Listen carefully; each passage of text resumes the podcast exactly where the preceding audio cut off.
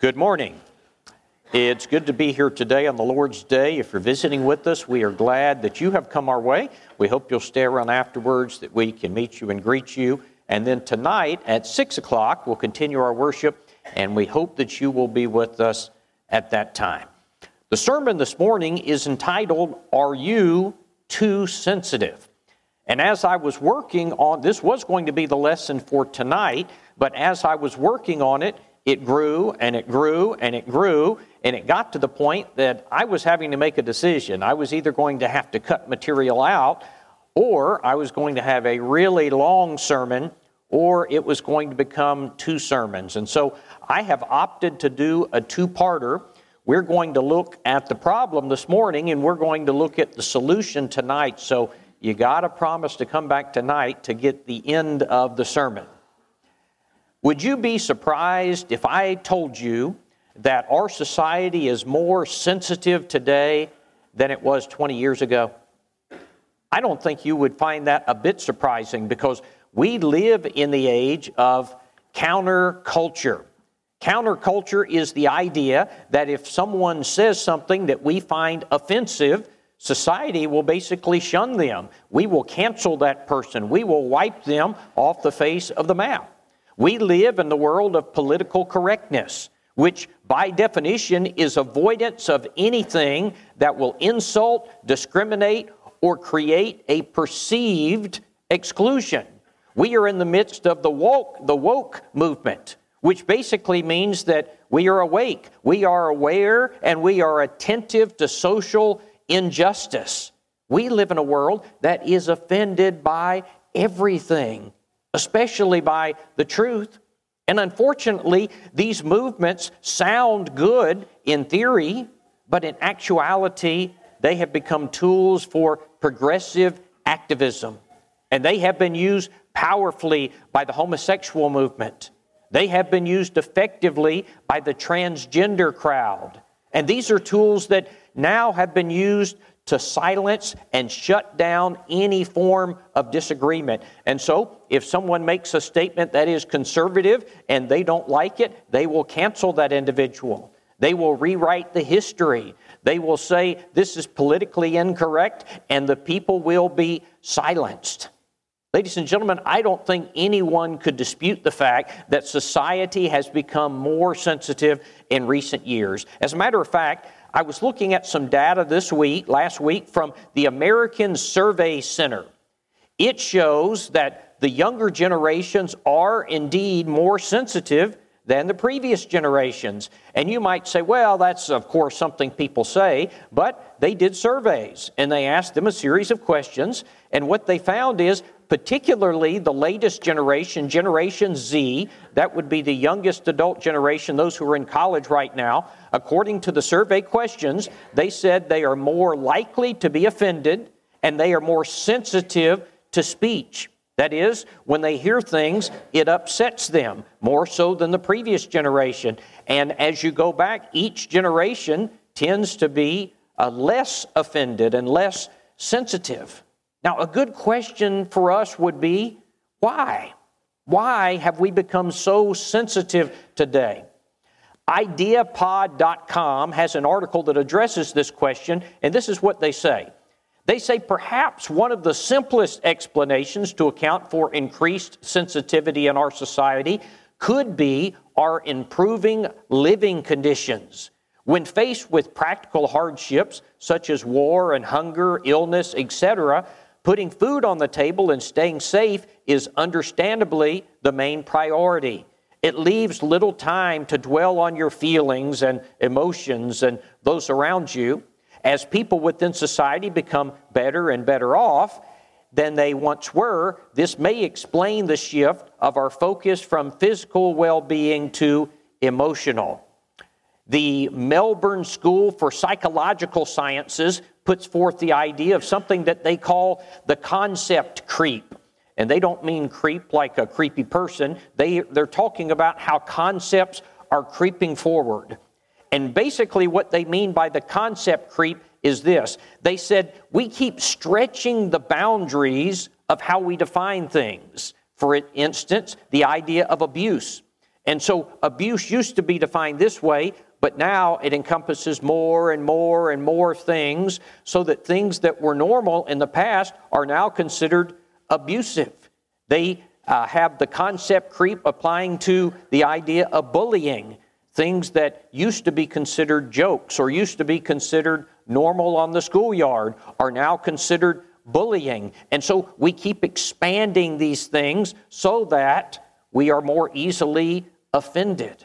Am I too sensitive? Now, somebody might say, well, Don, these are cultural issues. These are political issues. What in the world are you doing discussing these from the pulpit and in, with regard to preaching and Christianity? Brethren, absolutely these things have a direct effect on the church.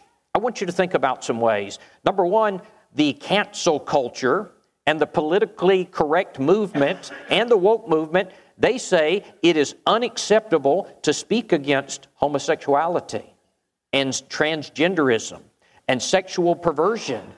Well, that affects us. As a matter of fact, I don't think we are too far removed from legal implications against the church for taking stands such as this. This concept creep movement that is pushing the definition of abuse, it's gotten to the point that now we are asking questions like is any form of spanking physical abuse? You know, Christians who believe what the Bible says about disciplining your children, spanking your children, now they are in danger of social services being called. They're in danger of having uh, governmental action taken against them.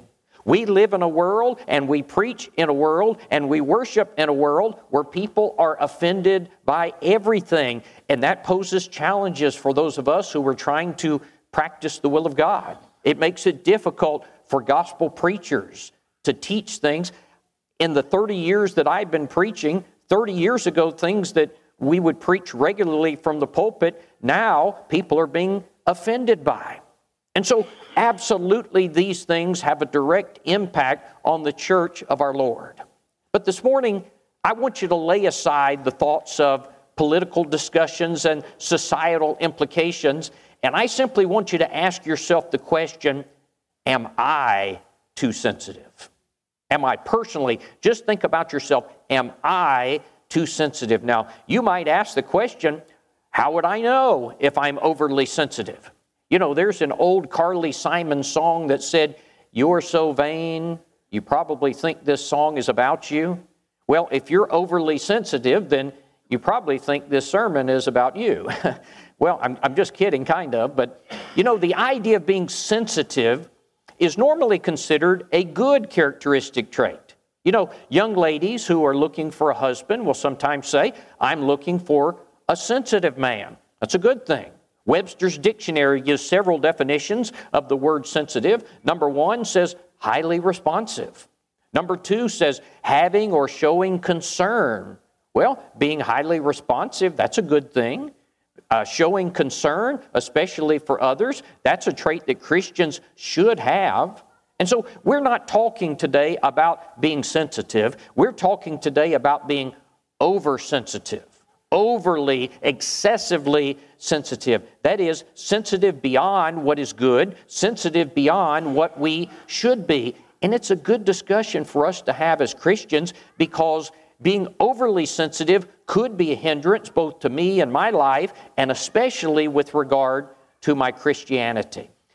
The first thing I want to talk about today is some ways that being overly sensitive can manifest itself.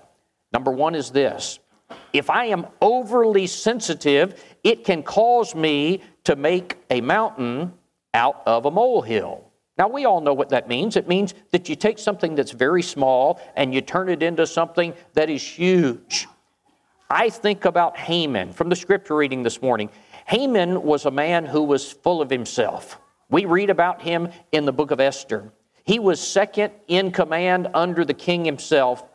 But there was a Jew by the name of Mordecai who, for religious reasons, he would not bow down to Mordecai or to a Haman. Well, Haman was so furious. It was a small thing. One man refused to bow down to him, but he turned it into a tremendous deal. It consumed him, it ate him alive. Sometimes, if we're overly sensitive, we let little things turn into big things. Sometimes this involves jumping to conclusions. Sometimes we assume that someone has done something when they haven't really done it after all. And so we let a small thing, or actually a non existent thing, become a huge ordeal. Maybe because of this characteristic, I overanalyze things to the point that I create a problem that didn't exist in the first place.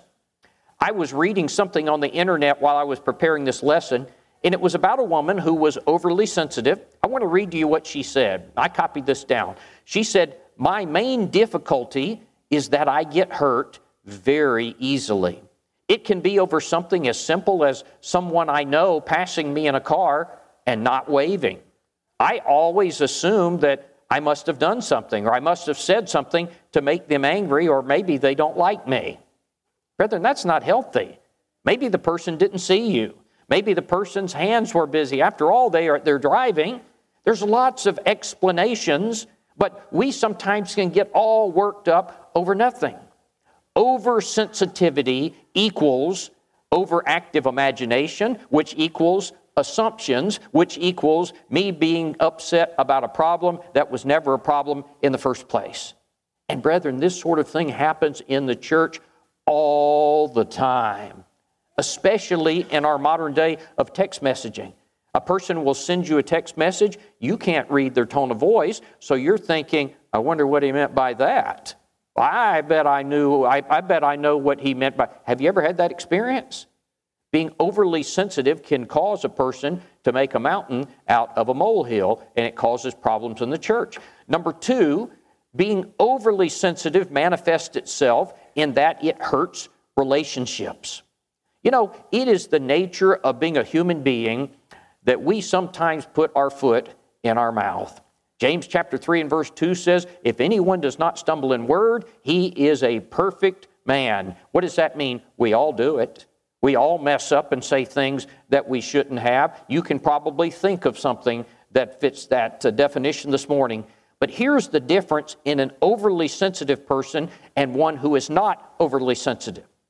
The overly sensitive person says, Well, I can't believe that he said that. I am through with him. Or, wonder what he meant by that. I'm not going to talk to him anymore. See what it does? It hurts relationships. Whereas the one who is not overly sensitive says, Ah, he probably didn't mean anything by it. I've done the same thing myself, put my foot in my mouth. You know, I think about Luke chapter 15. We've got the account there of the prodigal son and the older brother. We call him the elder brother. And you can call it what you will call it jealousy, call it pride, call it self righteousness, but you've got to admit that the elder brother is overly sensitive. His younger brother comes home, he's been gone, they haven't heard from him, he's in a far, a far country. When he comes home, dad throws a party for him. The older brother comes to the house and he hears the music and the celebration. He takes it as a slight against him. He takes it personally. Overly sensitive people put a spin on things that aren't really there. Number three, a way in which this manifests itself is it causes me to withdraw from things for fear of being hurt. Sometimes people are so sensitive that they will keep their distance from others for fear of being hurt. And they're not there to help others who might need them because they've withdrawn themselves. Sometimes they neglect their Christian responsibilities because of fear. You know, in Matthew chapter 25, the one talent man said that he neglected his responsibility because his master was, quote, a hard man. And he said that created fear in him. And so he went and hid his talent in the ground. Now, here's the question Was he being too sensitive? Was his master's reaction or the, the treatment that he was going to give, was that really a legitimate cause for withdrawing himself and doing nothing? Of course, the point of the parable is it was not legitimate. He was too sensitive about this. There are sites on the internet where you can go and you can write for psychological advice, and people will respond. It's kind of a uh, some of you who are older remember the Dear Abby column. It's kind of the modern day version of Dear Abby. I was reading one lady from Rhode Island. She wrote this. She said, I tend to take people's verbal slights to heart. How can I stop being so sensitive that I take things so personally? And the responder, the psychologist, or whatever she was, wrote this. She said, The problem isn't that you're sensitive, the problem is that you are hypersensitive. That's what we're talking about. She says, That is, your skin is so thin, you're practically see through. She said, To start, by allowing yourself to become upset every time someone says something to you that you perceive to be critical or hurtful means that you are giving that person the power to determine how you feel. Secondly, you'll be perceived as someone who can't handle the truth, around whom others must walk on eggshells. This scenario quickly makes people get tired of you and makes them leave you alone. Here's number four how does oversensitivity manifest itself? Well, it makes me get easily offended. Now, remember, we are talking about being overly sensitive, people getting offended at things that, that are petty. What are some, some petty things that sometimes people get offended at? And we're talking about in the church. Well, maybe somebody says, you know, my name was not in the announcements, my name wasn't in the bulletin. Maybe their stay in the hospital wasn't announced. You know, sometimes it might be the case we weren't even aware of the situation the person was going through. I remember years ago when I was in another state, I was uh, working at the church building one day. The phone rang.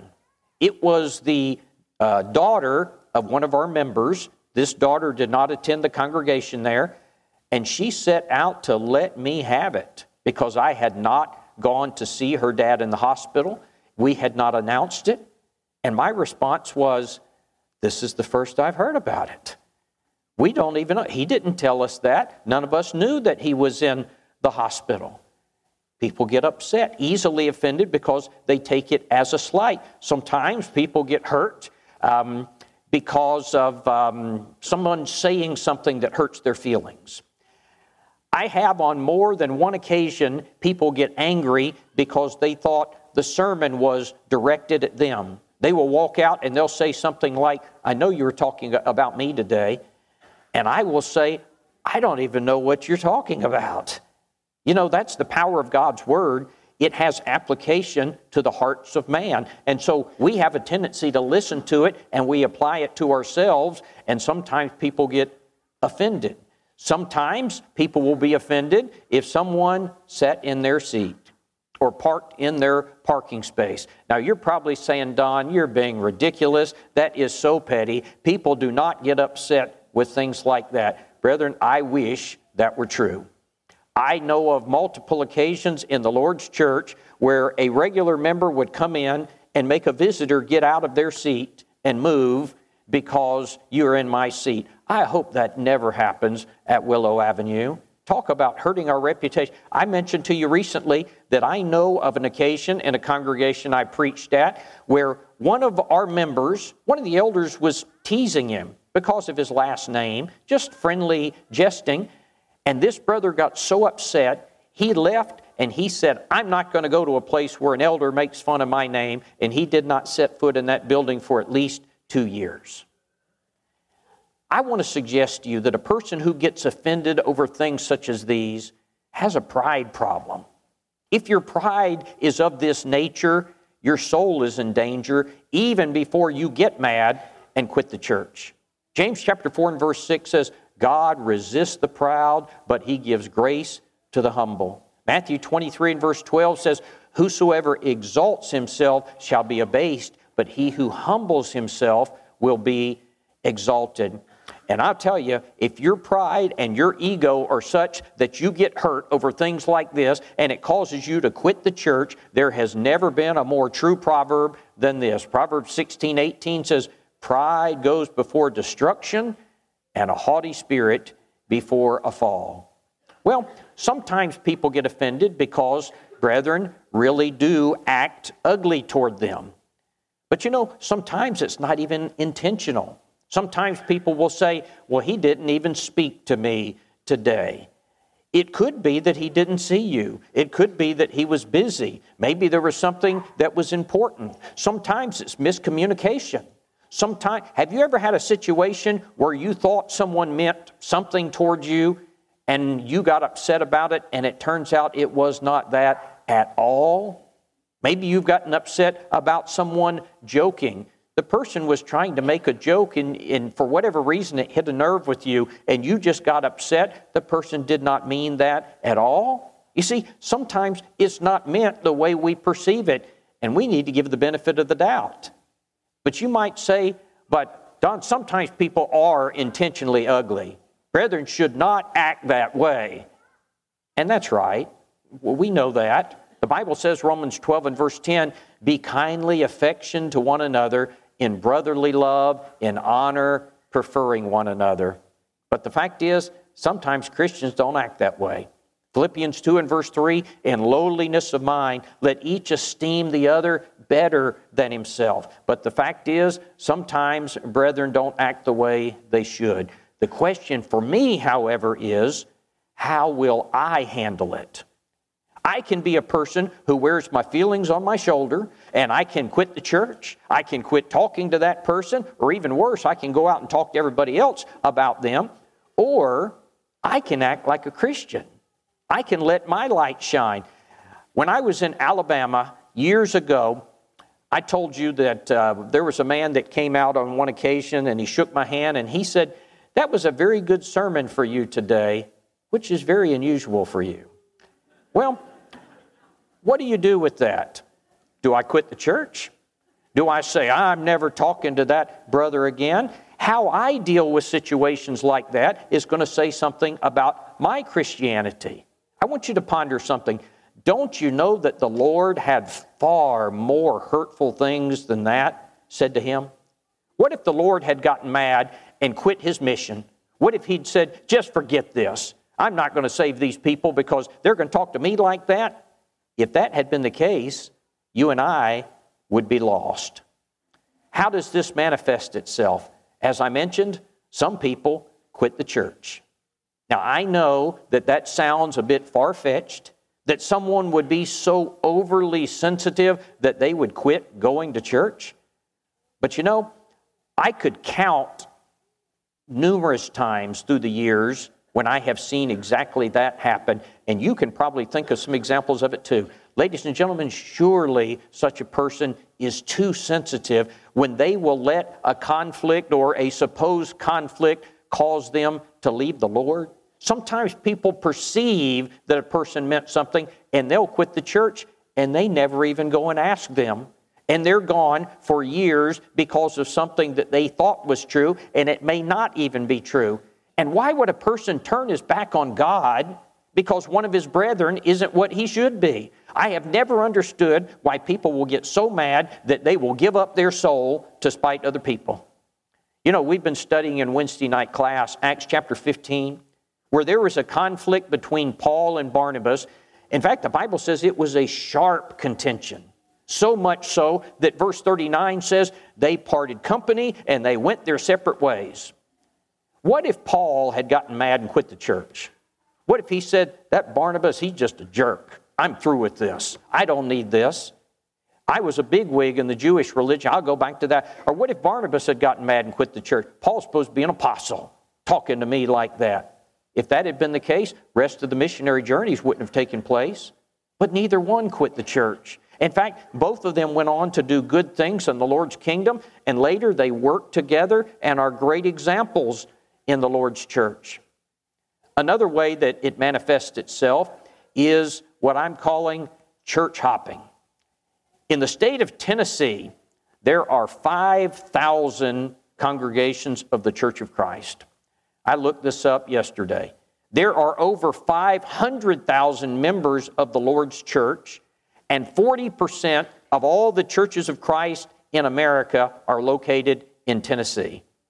And in some ways, that's not good. Now, you might say, Don, what are you saying? How can you say that that is not good? I say that because of the reason that there's a church on every corner in Tennessee. Many times, the reason that there's a congregation on every corner is because someone got offended at one place and they wouldn't, because someone didn't speak to them, they didn't get their way, and so they went across to the next corner and they started another congregation. And that's not good. And then, with all of the different congregations to choose from, whenever I get offended, I can just hop somewhere else.